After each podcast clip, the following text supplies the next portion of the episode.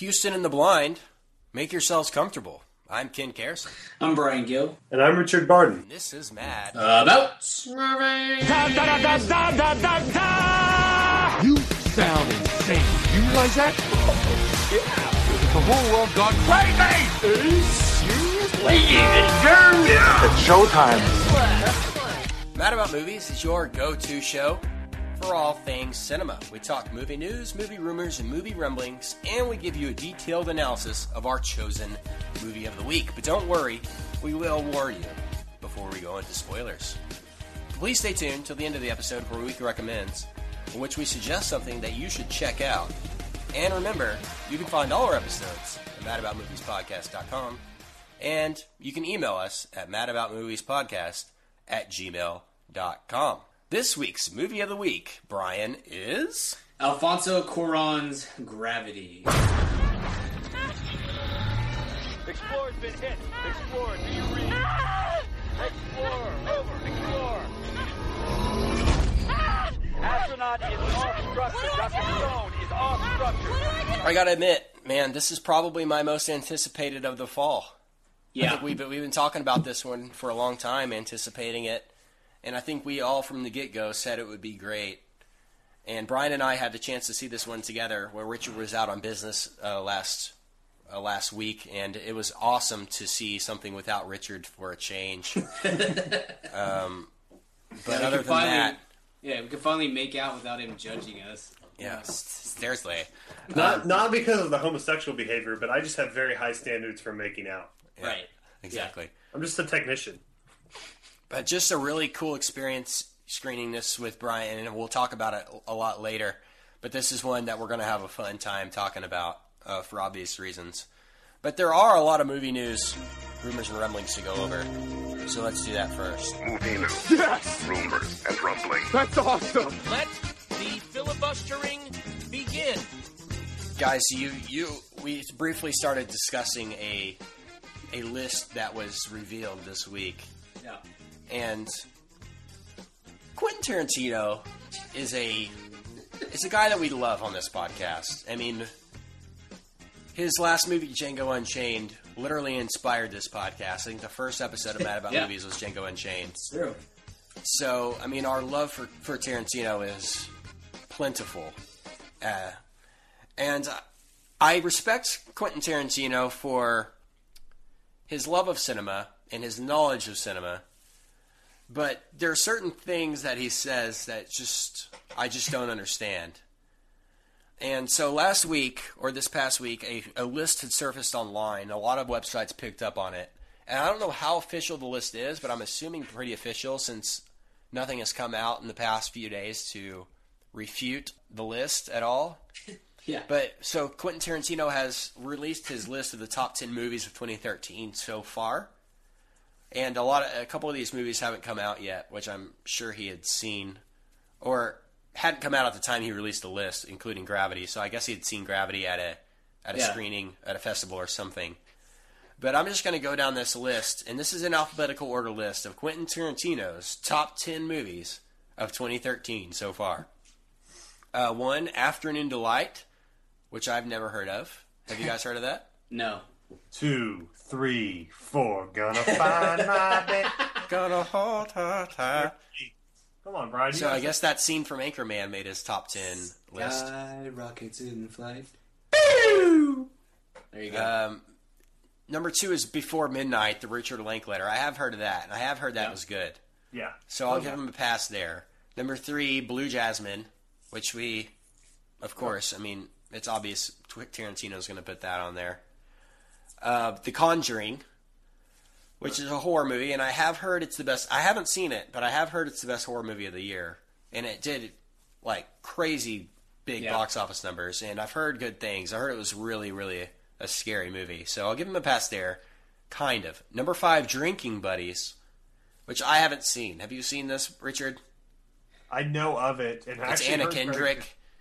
Yeah, I've heard and good things about this, people. Actually. I have too, uh, yeah. Didn't Bill Simmons do a podcast on it? I think he Yeah, did. He talked to Clo- to uh, Klosterman. Klosterman, yeah, Klosterman had it. just seen it. Klosterman was yeah. really affected by it in a weird way. Yeah. Uh, But I've got that marked on my queue on uh, like Vudu or whatever, yeah. whatever streaming. Apparently, the entire out. movie was like improvised or unscripted yeah. Yeah. or something, like yeah. something interesting like that. So it's a mumblecore movie, yeah. So number six, Francis Ha, which yeah, I haven't I haven't seen or heard that's, of. That's uh, what's his name? Uh, the guy who did uh, The Squid and the Whale yeah. and Greenberg. What's his name? Um, It's uh he wrote he wrote uh, Noah Baumbach. No Noah Baumbach. It's yeah. got Greta Gerwig in the lead. Sure. Yeah. And Adam Driver, who is a uh, an actor to watch, by the way. True story. I I make a point of watching, like if I sit down to watch a movie, I'm gonna watch the whole movie. I have refused to finish all of Noah Baumbach's movies. Like, every single one I've sat down to watch the... Nope, never mind. Can't do this. Yeah. I know, like, a lot of filmmakers love him. And bleak. he's... Yeah. Um, I just... I, I can't stand most of his... I think I find his work to be completely insufferable. But his I know favorite, people like him. The favorite... Uh, and it's... Francis Ha is actually already out in Criterion, believe it or not. Yeah. Uh, which is high praise. But uh, of all of our friends, guess whose favorite director is Noah Baumbach? Who? Producer Steven. Really? Wow. Producer of Mad About Movies podcast. Wow. uh, we need to rethink our producer position, I think. No, no, just you may, you may fire me after my yeah. my hot sports opinion there. Um. So, number seven is Gravity, just which we're talking about. Turn in your mic and go home. I'm gonna I'm gonna stray a little bit from alphabetical here. I'm gonna save the best for last. Yeah. Uh, this is this is The End made his list. Okay. Which which I did rewatch, and it's a lot funnier than I remember. I think okay. it's going to go down as sort of a little cult classic. I think it's pretty pretty funny movie, and I'll give Tarantino a pass there. But the other two, numbers nine and ten, Kick-Ass two, uh. and The Lone Ranger. At least at least you didn't put Now You See Me on there. Right. Oh right. man, what we would might we have, have to... done? Yeah, not ever see another one of his movies. Did we go that far? Oh, maybe. Oh, man. I mean, what so, justification? Well, now I can now. Now I can see why. Now, now Tarantino could make a great Lone Ranger movie. I think totally. he could. Yeah. You know? And do you think here with this top ten list, he he looked at it and said, "If I had made these movies, they would have been awesome." So that's why I like him. You know what I mean? Yeah. I think, like I think I, if I think if Tarantino had made Kick-Ass two, it would have been awesome. You know? Like, I, I think he's only seen ten movies this year. So I mean, Lone Ranger and and uh, Kick-Ass two, they have to make the list. If you've only seen ten movies, then I mean, if you've seen eleven, then at least one of those movies is coming off the list, right? Like, yeah. If you saw twelve movies this year, there's no way either of those two can make your actual top ten list. So. There's um, you guys. I've recommended him a couple times on here, and I'm certainly not the first to be a fan of. I I feel stupid bringing it up, but there there was a, a writer who uh, was predominant in the nineties named David Foster Wallace, and he wrote very. He had a large interest in philosophy and these very long, uh, epic f- philosophical texts that were, you know, very dense and things like that. He's a brilliant person. He he he killed himself in two thousand eight. And before he died, though, he he released his top ten favorite books of all time. And uh, they included Red Dragon by Thomas Harris, Silence of the Lambs, Sum of All Fears, um, The Stand, The Thin Red Line, uh, these sort of like lowbrow uh, books. And like no one could figure out if he was kidding or not. And then he killed yeah. himself. And uh, I'm not saying there's something sort of sweet about these like geniuses. And I think... They find their brains are so. I think Tarantino watches movies in ways that we can't even comprehend, and I think yeah. whatever pleases that brain on a purely almost visceral level, he likes. Yeah. Um, because his his movies certainly are not at all influenced by any of these movies, right? I mean, I, I know we haven't seen what comes next, but I've seen his top ten list before, and they're always questionable. Yeah. Um, and so you know, I I think there's something to be said of these kind of.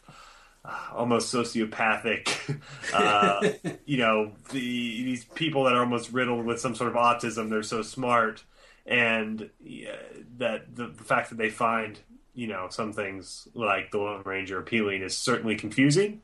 Uh, it's like when Bob Dylan made that awful Christmas album a few years ago. um, you know, it happens. So we, we just we enjoy it and we laugh at it, and we can't tell if he's joking or serious. And I think that's how he wants it, and so on and so forth.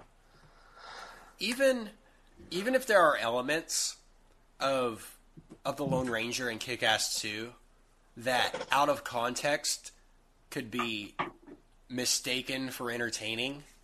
And might I add, parenthetically, they're not. There's not. But let's yeah. just say hypothetically, even there in are. that, even hypothetically, if that's the case, there are elements in those two movies that are so bad that it totally negates any possibility of entertainment from the rest. You know what I mean? And like, how can yeah. Quentin Tarantino watch that? Like, and, watch Kick-Ass two and say, "Oh, I really like the part where Jim Carrey went, you know, ape on the guy and beat him yeah. with the with the baseball bat." Okay, that's cool. But the stuff with Chloe Moretz and like at the school and everything, like how does that not ruin the movie for you? You know, like how despite all the bad stuff does it still? You're, you're not you're not taking it far enough. You on a visceral level. I just don't understand it. The Lone Ranger, the worst parts of the Lone Ranger ruined the entire month of July. Like that's yeah, that's how bad that movie is. So no, yeah, it it's got, it's either a bit or it's it's it's just what Richard said. Like he's he is a complete.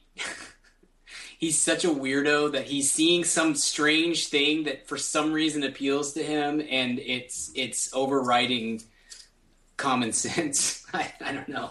You know. At least Now You See Me wasn't on the list, though. I mean, that is good. He did see Now You See Me. You know he did. He sees everything. You know, Tarantino How has a theater like in his a, house. He's got a thirty-five millimeter projector in his house, and he literally buys the film stock in for these movies, you know, and watches them. So, I mean, he sees everything. How great would it have been if it was on the top ten? If it was number one, and Quentin Tarantino... You know he's just up, trolling us, yeah. Quentin Tarantino directs Now You See Me two, his first sequel, his first ever non-Quentin Tarantino written and directed movie. He's like, I, just love the I don't care what it has first. to take, I just want to be involved. Yeah. Kent, would that make you more or less excited for uh, oh, Now You man. See Me two? Uh, more excited to make fun of it, but it wouldn't. It wouldn't really stray away from my affection for Tarantino, though. Because no, he's great. He for what he's done up till now is fine, and that stuff will great. always be great. It's wonderfully crazy. I mean, this is yeah. In a in a politically correct world, it's fun to have someone that is fully embraces, like you know, he's experiencing things that I don't think we can even begin to experience in movie watching. And let's allow him to do so and enjoy his, uh, you know what, look, hey, it, hey, Disney, it only cost you uh, two hundred fifty million dollars to get Quentin Tarantino to like your movie, so congrats. But this is interesting next step for, I think a Depp-Tarantino collaboration could be interesting. I think that could, too. I mean, I really do. That's that's one of the only things I think Johnny Depp has left. Yeah. But and he, that he hasn't done. But has Tarantino ever written a character that has white face paint? Because, I mean, I mean, he's not very experienced in that world, at least, so... No, maybe, I don't know. White, you know, he, maybe he'll back out just like Will Smith. Like, hey, I really like the script, but uh, I just don't think it's for me. I heard he's doing a movie about a gang of mimes, so... If that comes to fruition, then Johnny Depp's probably the first person he'll call. Um... Let's let's talk about some other movie news, rumors, rumblings. Uh, Avengers two cast. Um, two people have been announced. Scarlet Witch, Elizabeth Olsen. Yeah. And Quicksilver, Aaron Taylor-Johnson from Kick-Ass, who plays Kick-Ass. Uh, so what do you guys think? Brian, what do you think about these two being added to the Avengers? I love Elizabeth Olsen. I, I think she's fantastic. Uh, so I, I like that that casting. Aaron Taylor-Johnson... you know, has been decent in a couple of things. So that's, you know, that's good. That's good. Uh, I, neither one of these characters are going to be huge parts of the movie. So, you know, however good or bad they are, probably is not going to have that much. How are they going to have time for that? I'm really interested in this movie because it's, it seems like it's kind of going crazy casting wise to me. Yeah. Yeah. So yeah. Dude, trust Joss. I mean, I do. I do. I trust him. I do. I, I mean, yeah. He said that, and we'll talk about this now, he said that Black Widow is going to have a huge role in the new Avengers. And I don't I just don't, I don't see why.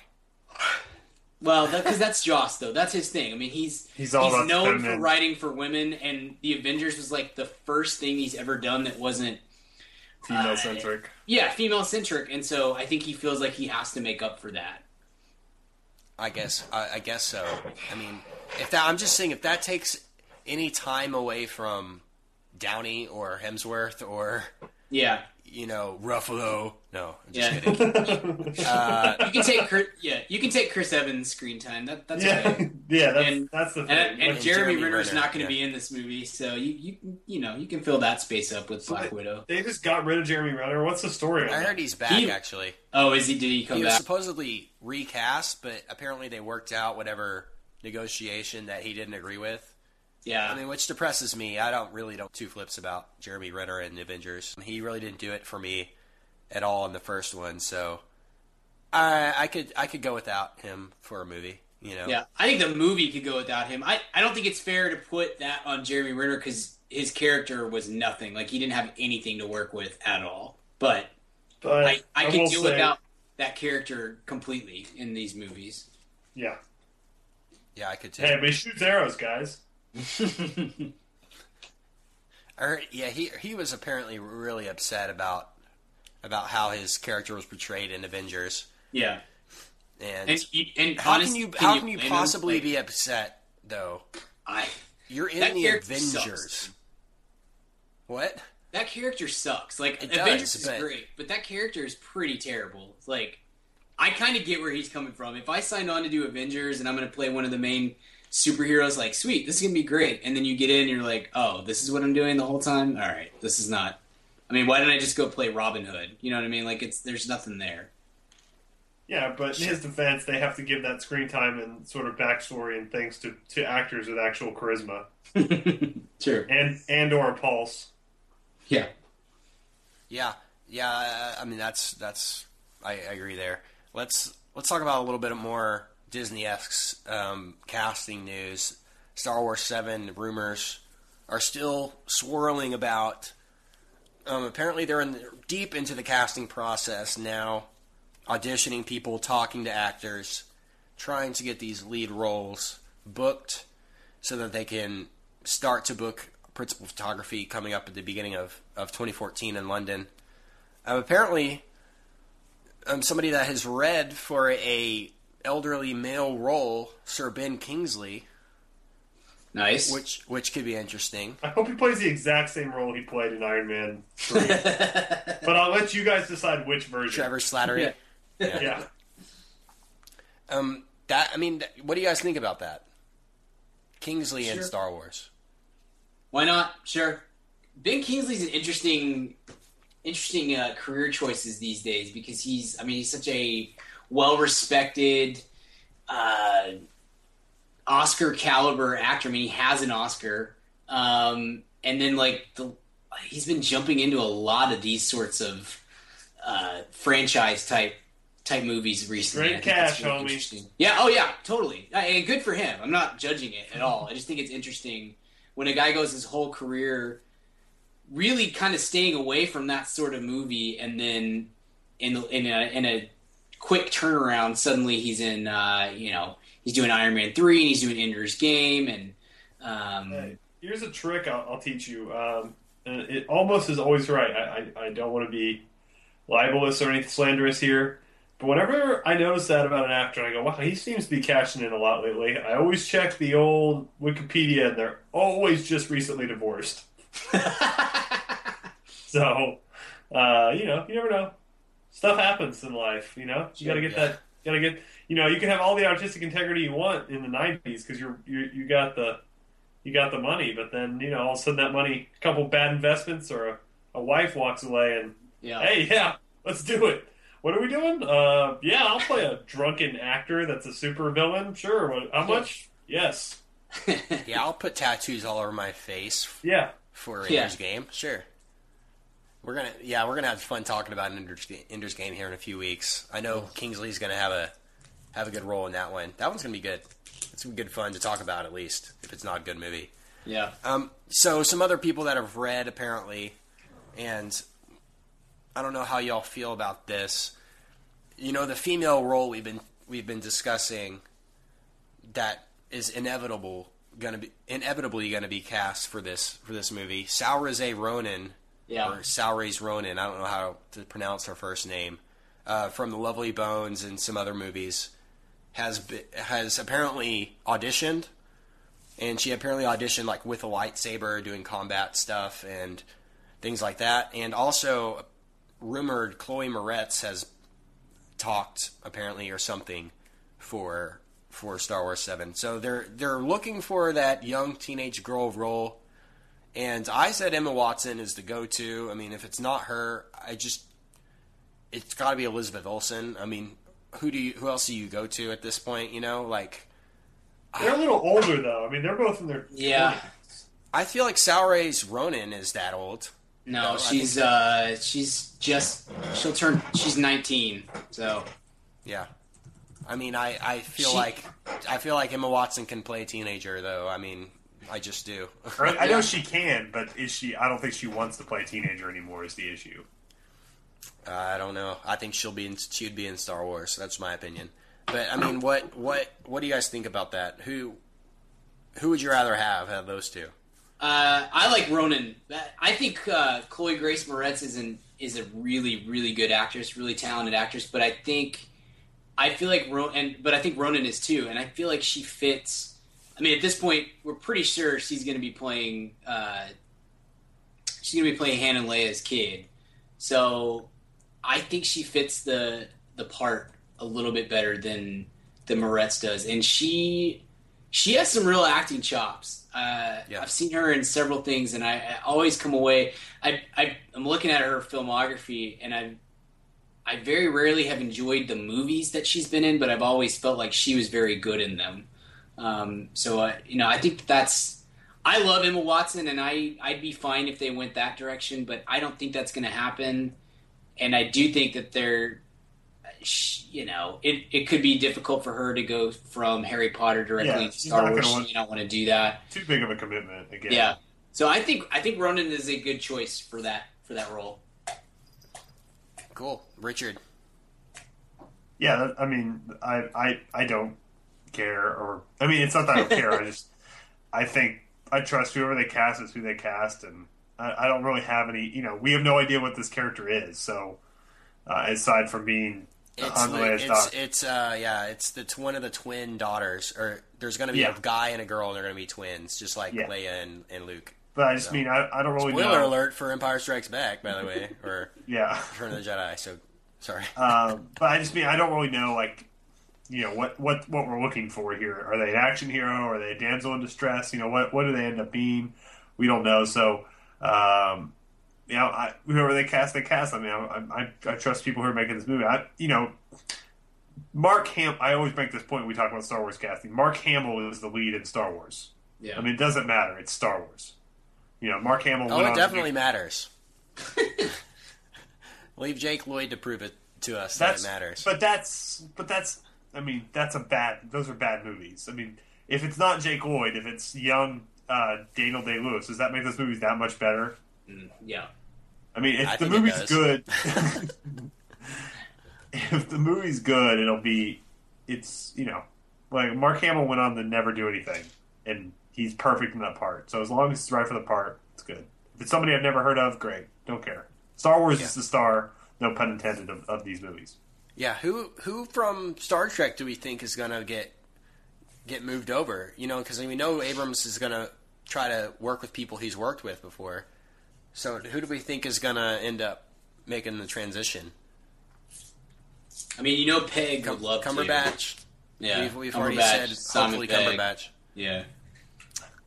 Uh, I, I don't think you can Zoe take Saldana, maybe. I don't think you can take any of those. I don't think you can take like Chris Pine or Zachary Quinto or any of those guys. But I know Simon Pegg would love to jump over because he's just such a Star Wars nut, and Cumberbatch would be the the most logical choice because he's really not necessarily connected to that franchise anymore. You know, I mean, you don't necessarily have to come back to his character ever again. Whereas I think Pegg is part of the core of what makes that. that franchise work at this point. Yeah. Um, what's her name? Alice Eve? I hope she's involved somehow. Yes, the, me the too. The more the merrier. More importantly, yeah. In the same outfit, probably. Yes. Yeah. Hey, what's up, man? Fam, Kent here. And yes, if you're hearing from me, you know it's time to talk about Blue Apron. If you haven't tried out Blue Apron by now, what the heck are you even doing? Blue Apron is the number one fresh ingredient and recipe delivery service in the country. They deliver fresh meals straight to your door.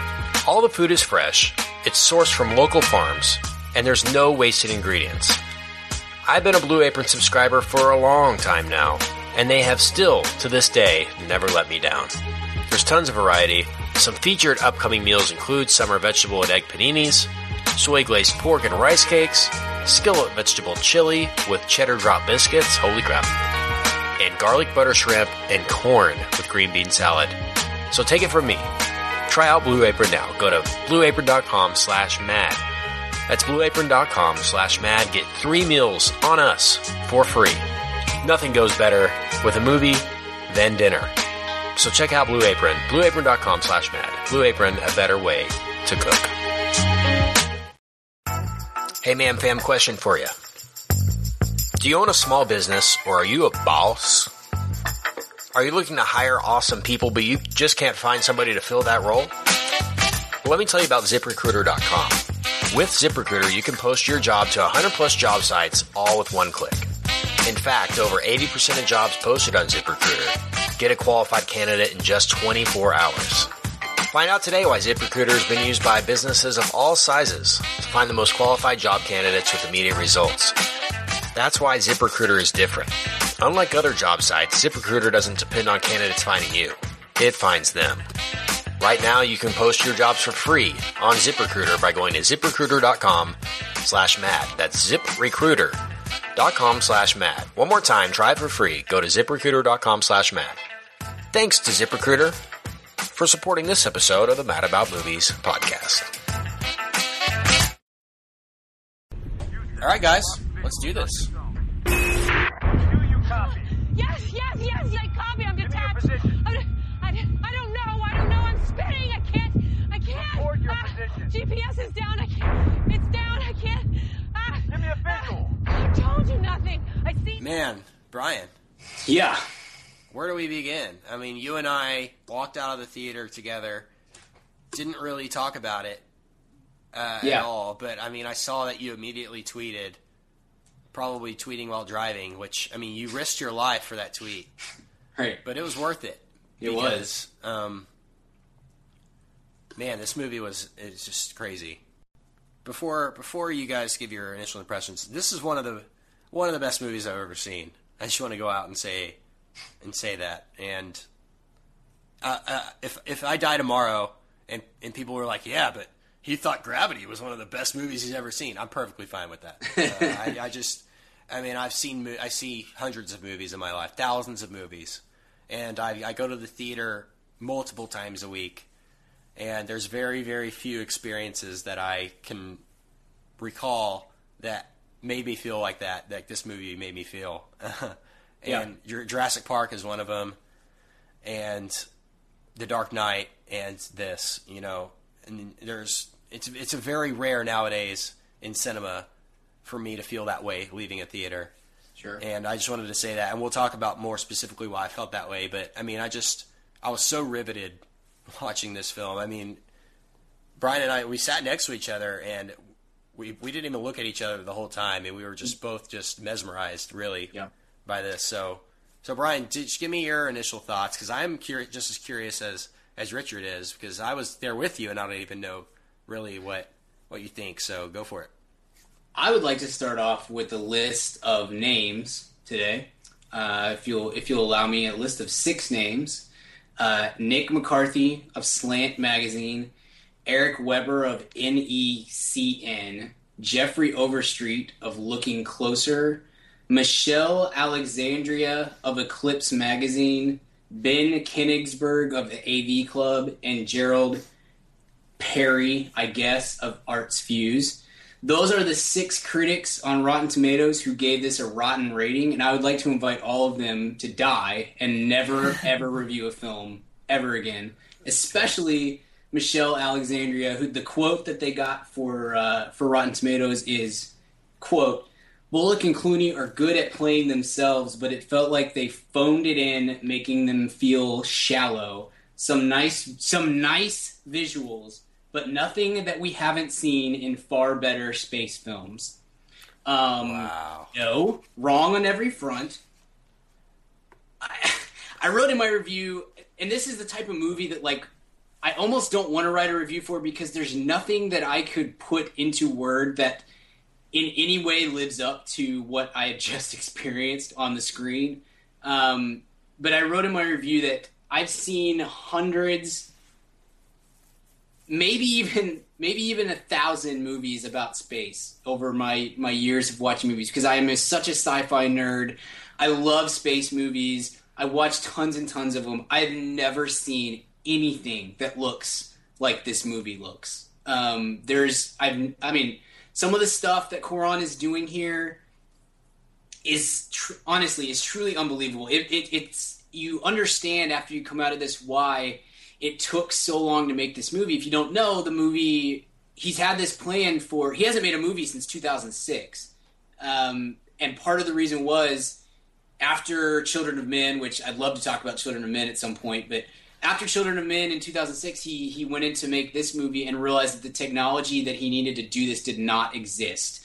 And so this is a truly unique, honestly, this is a once-in-a-lifetime uh, film-going experience, if for nothing else than just for the visual experience. It's, it's uh, I, look, I, I, uh, I'm going to make my claim as to where I, I think this falls in terms of just the overall movie and where it falls in the history of film. Um, but that's up for debate. I don't feel like this statement is up for debate. This is the best shot film I have ever seen. So, yeah. I, and I, I, I don't feel like that. Like, if this doesn't win all of the cinematography awards come Oscar and everything else season, I, like, I might quit watching all award shows. Like this, I, I'm dead serious. Like this is the best looking film I have ever seen in my life. Nice. Wow. That's it's. I mean, I, I can't disagree with you, Ryan. I, I, I all I have to say to the other movies coming out this year and the other directors, good freaking luck. Because I mean, I just like this. How is how is the Academy not gonna like drool all over this movie? I'm, I'm gonna. I'm gonna Oscar, tell you. you know what I mean? I, later on, I'm gonna tell you why this is not gonna win Best Picture. But I would love to hear Richard's thoughts. Yeah, and Richard. So on. Talk to us about Gravity. Uh, well, uh, I saw it on Saturday, uh, and without you guys, and in the words of, of noted laureate um, John Mayer, Gravity, stay the hell away from me. This movie. This movie was awful. I'm gonna kill you. I'm just kidding. I just wanted to hear the reaction. No, it's masterful. Um, I just wanted to get that joke in. Um, this is, uh, yeah. I mean, I remember I would compare it uh, because I saw both the same way on IMAX, and I mean it's it's much like Avatar, which is probably a bigger movie visually. Um, But whereas Avatar, like, a year later looks stupid. Yeah. And I don't think this will. It has this it has this great technology and all that stuff. But it also has this um, artistic flair to it that Avatar does not have. Totally. Uh, and it's it's the performances, I think, are, are really quite good. Um, because, you know, your your face is obscured and all that good stuff in, in a lot of it. Uh, but it's... It's a very intimate movie, um, and that's where a lot of the nerves, I think, came from, obviously. But it's it, the the beauty of this movie is how intimate the story is, but how huge the the scenes are. Yeah. And the visuals, and how those two things play off each other. To me, that's the star of the movie. Uh, Sandra Bullock is, I'm not a fan, but she's excellent. Uh, I'm trying to just talk about the stuff you guys haven't. T- obviously, visuals are the star of the movie. They're great, blah, blah, blah. Go see it on a huge screen, all that good stuff. But I'm um, trying to, you know, the performances I thought were very good. Um, and, and yeah, I can't wait to see. Korea, I, I love Children of Men, uh, too, uh, Brian. I, and I love Prisoner of Azkaban. Yeah. Uh, so this guy is, I mean, with this, though, I think really cements himself as, you know, the top three to five director out there right now. Uh, yeah. And somebody, a creative force. So, so kudos. I had huge hype going into this. Obviously, the trailers were incredible. Hype, hype was, was surpassed easily. So, uh, you know, I'll let you guys talk more because you guys are more of the cinematographer ex- experts than I. Sure.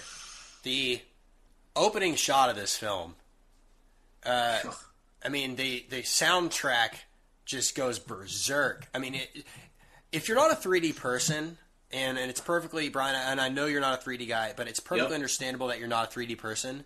But if you go see the, this in IMAX, go see an IMAX just for the sound. Because yeah, the sound yeah. in this movie is truly, awesome. truly incredible. Um, but so the sound goes crazy, and then it just automatically just shuts off, just really quick, abruptly stops, and the words yeah. Gravity come up on the screen. And the next thing you see is um, Planet Earth in full, vivid three D. Gosh. And and the shot just stays there for a good minute or two, and you slowly start to see a ship, you know, floating by the Earth's um, shadow. I mean, cast a shadow on the Earth. And, I mean, when that shot, when I saw that shot, and I mean, I just sat there and just started grinning. Yeah. And I was just, I was just so, I mean, just happy. I just can't really explain it, you know? Um, yeah. And I think you had the feeling, I mean, the feeling was palpable in the theater. I felt like everyone kind of felt, I mean, because it was so bright yeah. and everything, and it was just so vivid and gorgeous, and it just really made you feel small, you know, like yeah. when else are you going to see the Earth like that? And so the opening shot of the movie is, is one solid shot. Gosh. And I paid very, I mean, I'm an editor. I'm a, I, I, I edit video. I mean, that's what I do. So, I mean, I paid close attention to the editing in this film, and the camera does not cut away yeah. until Sandra Bullock is floating into space. And yeah. the, the ship, I mean, it does not cut. I mean, say you press record at the beginning, it does not stop recording until she floats away. I mean, it's one solid shot, and it's absolutely amazing that how they do that. I just don't, I don't know how they did it. I just yeah. don't understand how they, I mean, and I'm a film, I've gone to film school, and I've learned about filmmaking techniques, and I just, I'm stumped as yeah. to how they did it. You know, it's just truly, truly incredible. And I mean, the, the The opening shot alone is just amazing with the with the the ship floating towards the camera, and you know the ship turns just a precise moment to see the characters' faces. I mean, just the way that that was planned out by Cuarón and envisioned is just truly incredible. Yeah. Um, and there's, it's just full of moments like that. And the sound. One more thing I want to say about the sound is just the sound of space. Mm-hmm. I don't know. They just nailed it. It, it was like you were hearing space from inside the helmets of the yeah. two main characters. And it became most evident when, at the beginning, when before they start, she starts floating into space when she's trying to fix the telescope, and she's got like the screwdriver, and she's trying to screw in the screws, and you can hear the sounds of the screws being screwed into the, the spaceship or whatever. Mm-hmm. And that's and all just, you can hear. And that's it's all you can the, hear is yeah. just the breathing in that. Yeah, and yeah. it was just so effective. It's just mm-hmm. so mind-blowing how something so simple could be so effective. It's just the sound design in this movie was just un-freaking yeah. believable. Like, the visuals aside and three D aside, I'm saying, like, the editing and sound yeah. were incredible. I mean... It's it's the whole thing, and I, I yeah. tried to explain it to somebody uh, that asked me how, you know, how was the movie, and I, I the best I could say was, it's really not a movie. It's it's This is an experience, and it's the... between the three D, and I hate three D.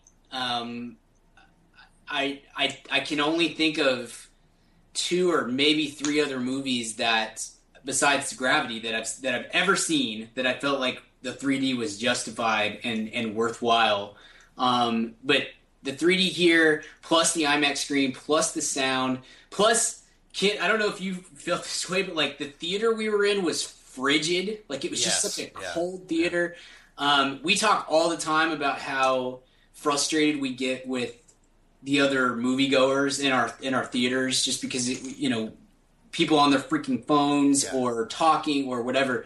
There was none of that in our screening because it's dead silent. It, it's dead, and I don't think I don't think it, I would be shocked if anybody went to a movie, went to see this movie, and they weren't experiencing the same thing, because I think this is like a movie that, like, as soon as it starts, you are just completely absorbed, and you really, you just kind of sit there for ninety minutes and you don't move, you barely breathe. Like, it's just such an immersive experience. It's, it's, it is the most immersive experience I've ever had in a theater. Well, uh, I've got, got some bad news for you on the uh, talking oh, during the movie front. Son of a gun. Thanks, America. Thanks for ruining my theory. But, uh, yeah, they were, they were, I had some chatters behind me and some phone users in front of me and all that good stuff.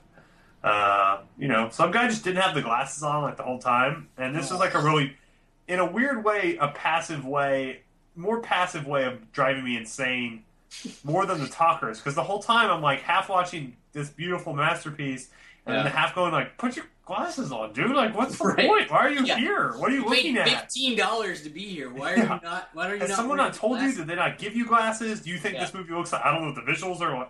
Why is everyone raving about that? It's just a boring mess. Right. Like, it was just about that. So I was there half the time. So he, I hate that guy for ruining it for me.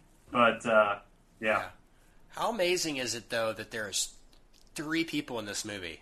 Yeah. Sandra Bullock, George Clooney, and the person that plays the voiceover for Houston, Ed and Harris. Yeah, yeah. We and we don't even get to see the guy that, spoiler alert, the other guy that dies right at the beginning.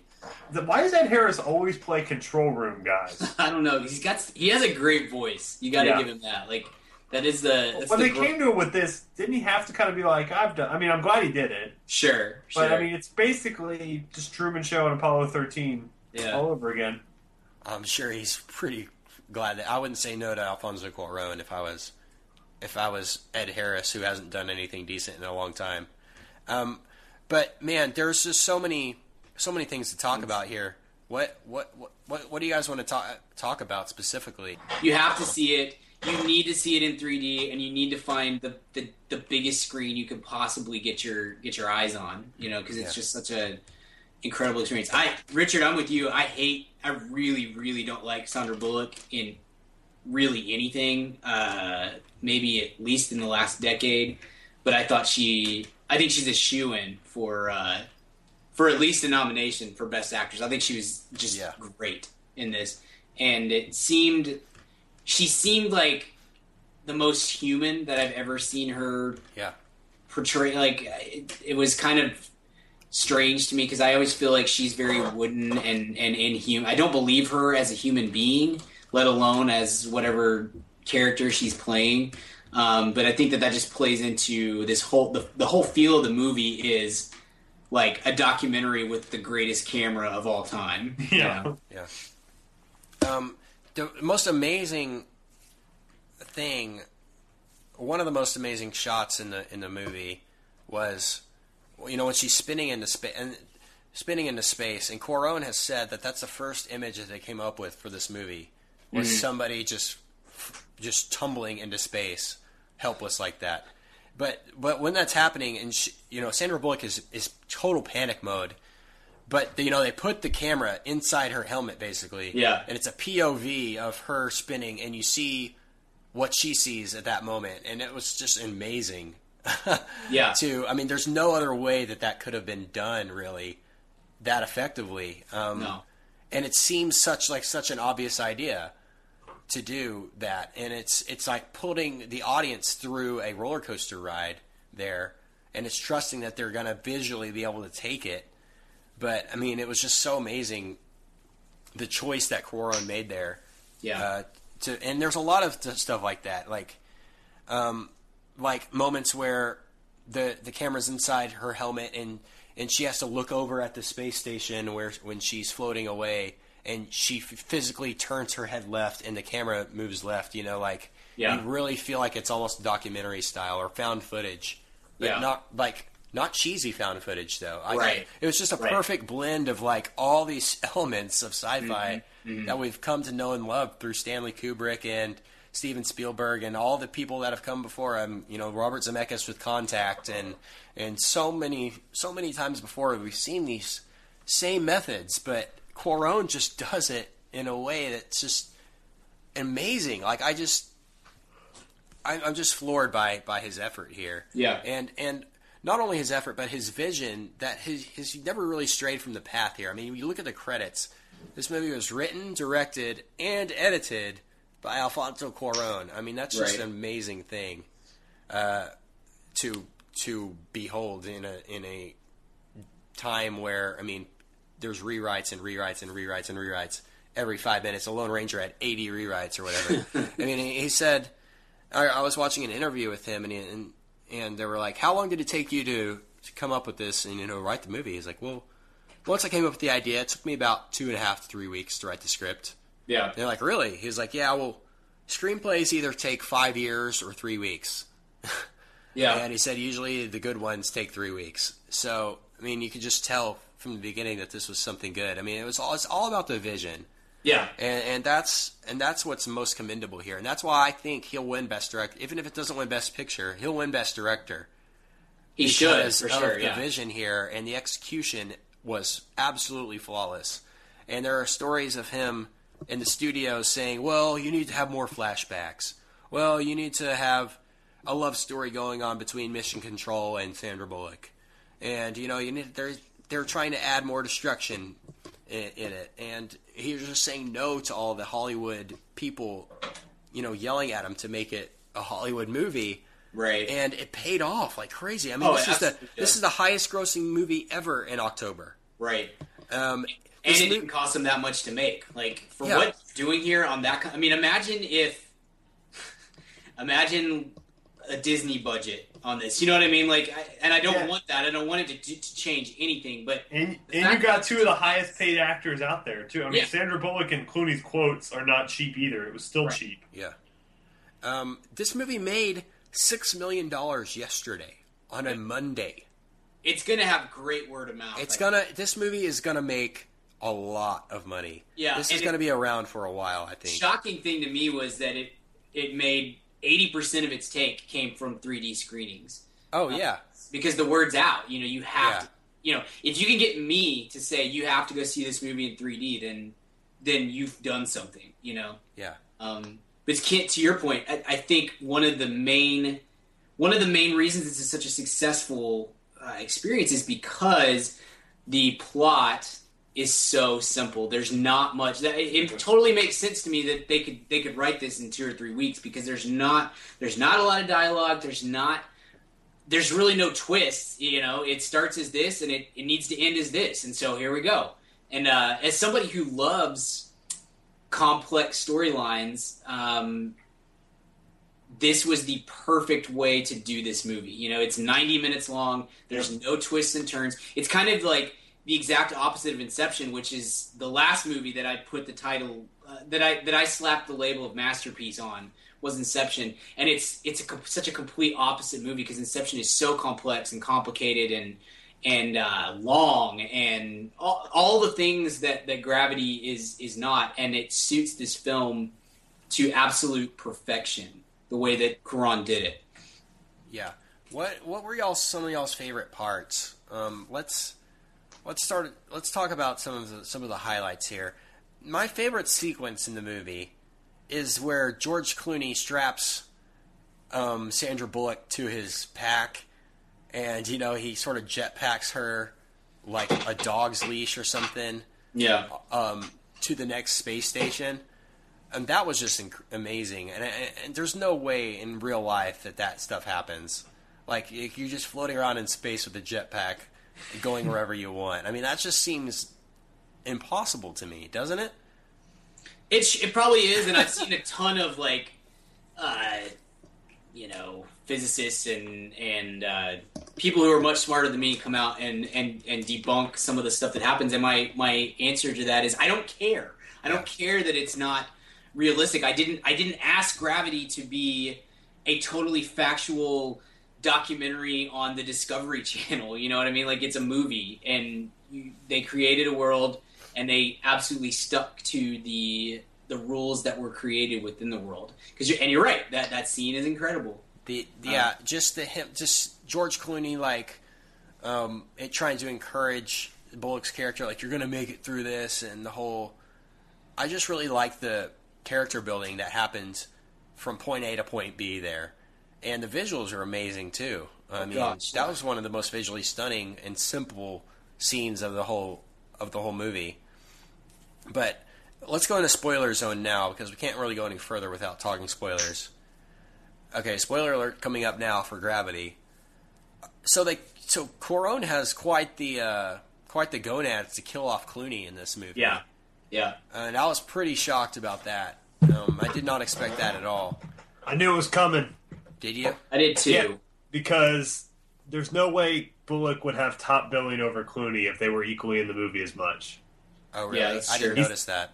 It's it's on all the posters and everything. It's Sandra Bullock on top, George Clooney on bottom. George Clooney's the biggest movie star on the planet. He'd be number one if if they're ended equal. I knew yeah. right when I saw that he's dying halfway through. Yeah. yeah. And that's, I mean, it's interesting the way they do it.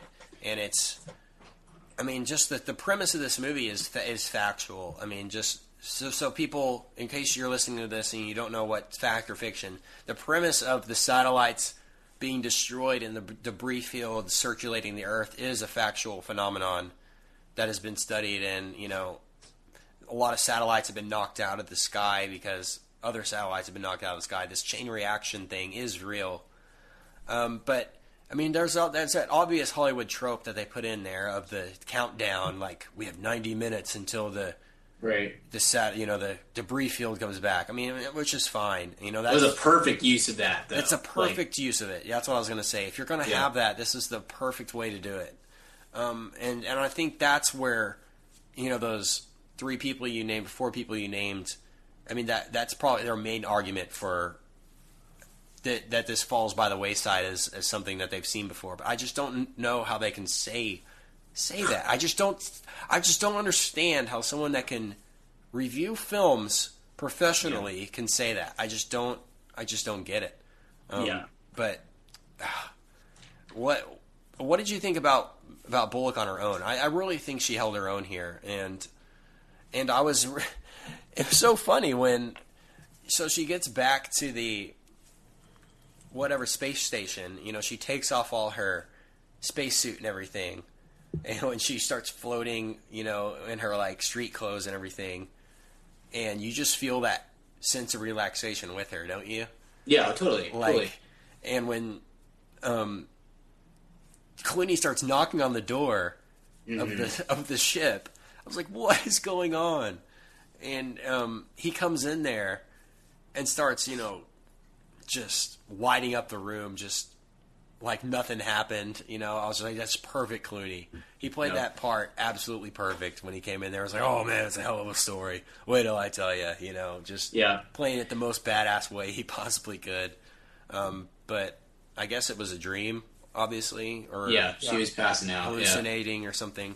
No, I, I so. thought that. Uh, look, I I've said for a long time, I think that I think that that is the hardest thing to do in acting is to be the only person on the screen for an extended period of time. And I, I say that because Tom Hanks is the most likable actor probably ever in American history. And I hate Castaway, and I hate him in Castaway, because I just get so tired of just Tom Hanks with his stinking volleyball. And uh, so if, if it if it's hard for Hanks to do, Um, then I, I, I, I, I truly believe that that's, it's one of the most difficult things to do in acting, and I I, I feel like Bullock pulled it off um, extremely well. And I, you know, part of that is due in this case a lot. It's due to Cuarón as well, because he, as soon as it gets to a point where Bullock is on her own, he moves the plot along at a much I think a much faster pace um, yeah. to kind of keep you from getting sucked into just having to deal with just Sandra Bullock for, for an extended period of time. Um, but, man, she did a great job with that, and that is it is a really difficult thing to pull off. Yeah. Um, Richard, anything you particularly liked about Gravity other than the overall movie? Yeah, no, you know? I like the way he, the, the way he kind of used deception and the way that they kind of had those flashbacks, and then, you know, the the... turns out she's hallucinating and getting advice and hallucinating, things like that. Uh, I like that. I like the ending a lot. Um, I like that they didn't, you know, add a prologue or an epilogue or anything. Yeah. Uh, that it just kind of ends uh, fittingly. Um, Dude, Richard, I don't know, this is maybe off topic, but in this movie that's like horrifying and this is what it's like to be lost yeah. in space and all this, yeah. the thing that, that killed me the most, that like made me the most terrified, was the like twenty seconds when she was underwater. Like that. Oh yeah. That just shows she... what a what a freak I am about water. But I thought of you in that moment because I know you kind of share my my fear yeah. of, of the ocean. But when she sinks to the bottom and you're like, is she gonna drown? Is this how this is gonna end? Where she, you know, she makes it out of freaking space and then she drowns in twenty feet of water on Earth, like. That that horrified me. Like I really got nervous during that that you know thirty seconds or whatever it is. It works not only in a total visceral sense, but in a total metaphorical sense too. I mean, there's so many, so many ways you can interpret this movie. You know what I mean? It it says so much. It has so much depth to it about loss of communication with people. You know, sure. You know, lack of commitment to others. Just, I mean, you, you, we talked about Prisoners, and Brian, you said that one of the first things you wanted to do was hug your son, you know, after right. you saw that. This gave me the same feeling. Sure. You know, it's like you take for granted gravity, if that's uh, possible. Yeah. You know, it's just when, when, when she grabs the sand at the end of the movie and just realizes that she, she's going to be okay, and that I'm just totally transfixed by this movie. I just I don't I don't know what else what else to say. I mean, yeah, it's in my for me it's it's one of the ten best movies I've ever seen. I I've yeah. thought about that a lot, and I I can't give you a list of ten movies off the top of my head that that are the you know would be my personal ten best movies of all time. I I mean you don't get this kind of movie going experience uh, very often at all. I mean we're talking decades in between this kind of this kind of experience. I mean, this sure. is so. But I will say, as I, I said at the beginning of our talk, it's not going to win Best Picture because it's going to get nominated. I'm sure it will. But uh, when it comes time for all of the voters to catch up on everything, they're going to go see this on a forty-two inch T V in their living room, and it's sure. not going to translate. Great point. Um, so I I would I would love for. Look, we're real early in the in the game to start talking about, you know, what's going to win Best Picture. I was looking at December yesterday, I guess, uh, and I think there were seventeen movies that were coming out in, in December, and fourteen of them looked good to great to legendary. You know what I mean? Like, I mean, it's just yeah. this is a this is an insane year for award caliber films. Um, but when man, it's this is not, and that, so I, I say that to the. the listener more than anything else. If you haven't seen this movie yet, you've got to get out and see it. You cannot wait for this to get to D V D or Blu-ray because it's it's you're you will not be seeing the same movie that we saw. Sure. Yeah, do it. Seriously, you have to see it in three D IMAX if possible. It's worth driving up to an hour to two hours to see it in IMAX. It is. I think. I, I have a cousin that lives in uh, in Abilene. And uh, they asked me about, about the movie, and I and I said, look, it's it's so great, but please don't go see it in Abilene. You need to drive up to Dallas, go yeah. see it in IMAX three D, and, and see it, you know, experience it for real because it's man, it really is. It's it's just a different movie, and I sound like a pretentious film snob saying that, but I really feel comfortable with that. You know, like you're yeah. not seeing the same movie if you're not seeing it in that setting. Sure. It makes me really, really glad I have a three D T V because I'll, I'll get to experience somewhat, somewhat the same thing. This might be the best, one of the best movies I've ever seen. I mean, it, it really is, and and we can go all day and sit here and talk about more specifically what we liked about it. But it's just such a great experience. I mean, it, above all, these are the movies we wait for. You know, these yeah. are the movies we. This is why we do this podcast, is for things like this, and and. You know, experiences like this come out. My point I was going to make was every person I've told to see this movie who has seen it has simply texted me texted me or called me and said, wow. I mean, yeah. that's all they could say. And I think that's that's the that's all I could say coming out of this movie was wow. I mean, that that's what I tweeted right afterwards was wow. You know, I mean, that's that, those are my feelings. I haven't stopped thinking about it out since it came out, since I saw it. I want to see it again. I almost saw it today again.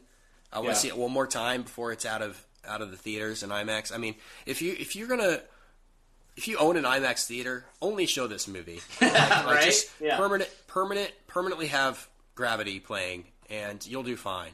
And I'll go. I'll be at your theater almost every weekend. Yeah. Uh, but man, it's a, like you said, it's just a really tough movie season. We're gonna have to see. I'm holding out hope. I really, really think this is gonna. People are gonna be talking about this come February. I mean, it's got. Think about Argo. I mean, yeah. Argo came out this time last year, and we're like, yeah, it's good, but there's still a lot of stuff coming out, and you you can't discount the pop culture appeal that this has because. This is making a ton of money, and people are talking about this. And I don't know if people are going to be talking about, you know, whatever, Dallas Buyers Club in December, right. like they're talking about right. Gravity, you know, something like that. So we're going to have to see on that one. But, I mean, this movie is just amazing. So let's move on, guys. And uh, let's do Weekly Recommends. Weekly Recommends. I'm going to give mine real fast. Uh, an album is coming out this Tuesday. It just came out on iTunes. You can stream it uh, this week if you're listening to this podcast right when it comes out. Or you can just buy this album on vinyl or on Amazon or something if you're listening to this later. Uh, Pearl Jam, Lightning Bolt. Yeah. It's really, really cool. Really interesting album. Pearl Jam are definitely back at it. I can't wait to see them um, this coming November when they come to Dallas. But, I mean, they're back at their game. I just really enjoy their music, and they seem to make music for a reason again, and that's what's most appealing about their music to me is the honesty in, that I can see in it, and um, I mean, I just it just brings back a lot of good nostalgic memories of, of yeah, Pearl totally. Jam and stuff, and and it's just solid, and and a solid record is is not something that comes out every week anymore, so sure. you know um, I'm sure we'll talk about more albums as the year goes on, but uh, Pearl Jam Lightning Bolt is my is my Sweet. Week to recommend. So Brian.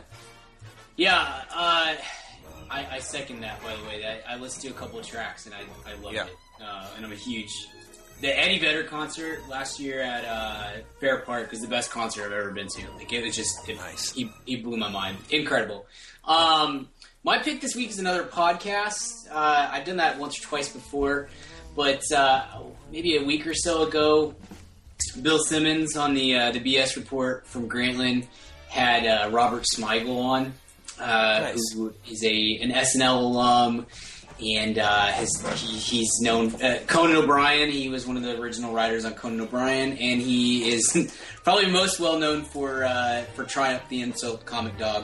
Um, I like like like Richard, and I, I think like you as well, Ken. I'm I'm fascinated with Saturday Night Live and with late night talk shows and uh, all that stuff. Just it's just I don't know why necessarily, but it just I'll listen to or read anything about uh, about that that setting. And so he just talked for about an hour and fifteen minutes about his experiences in the movie industry and T V industry and Lorne Michaels and Conan O'Brien and all these these tremendously influential comedic people that we that we know and love. And uh, it was one of the more like Simmons is a really.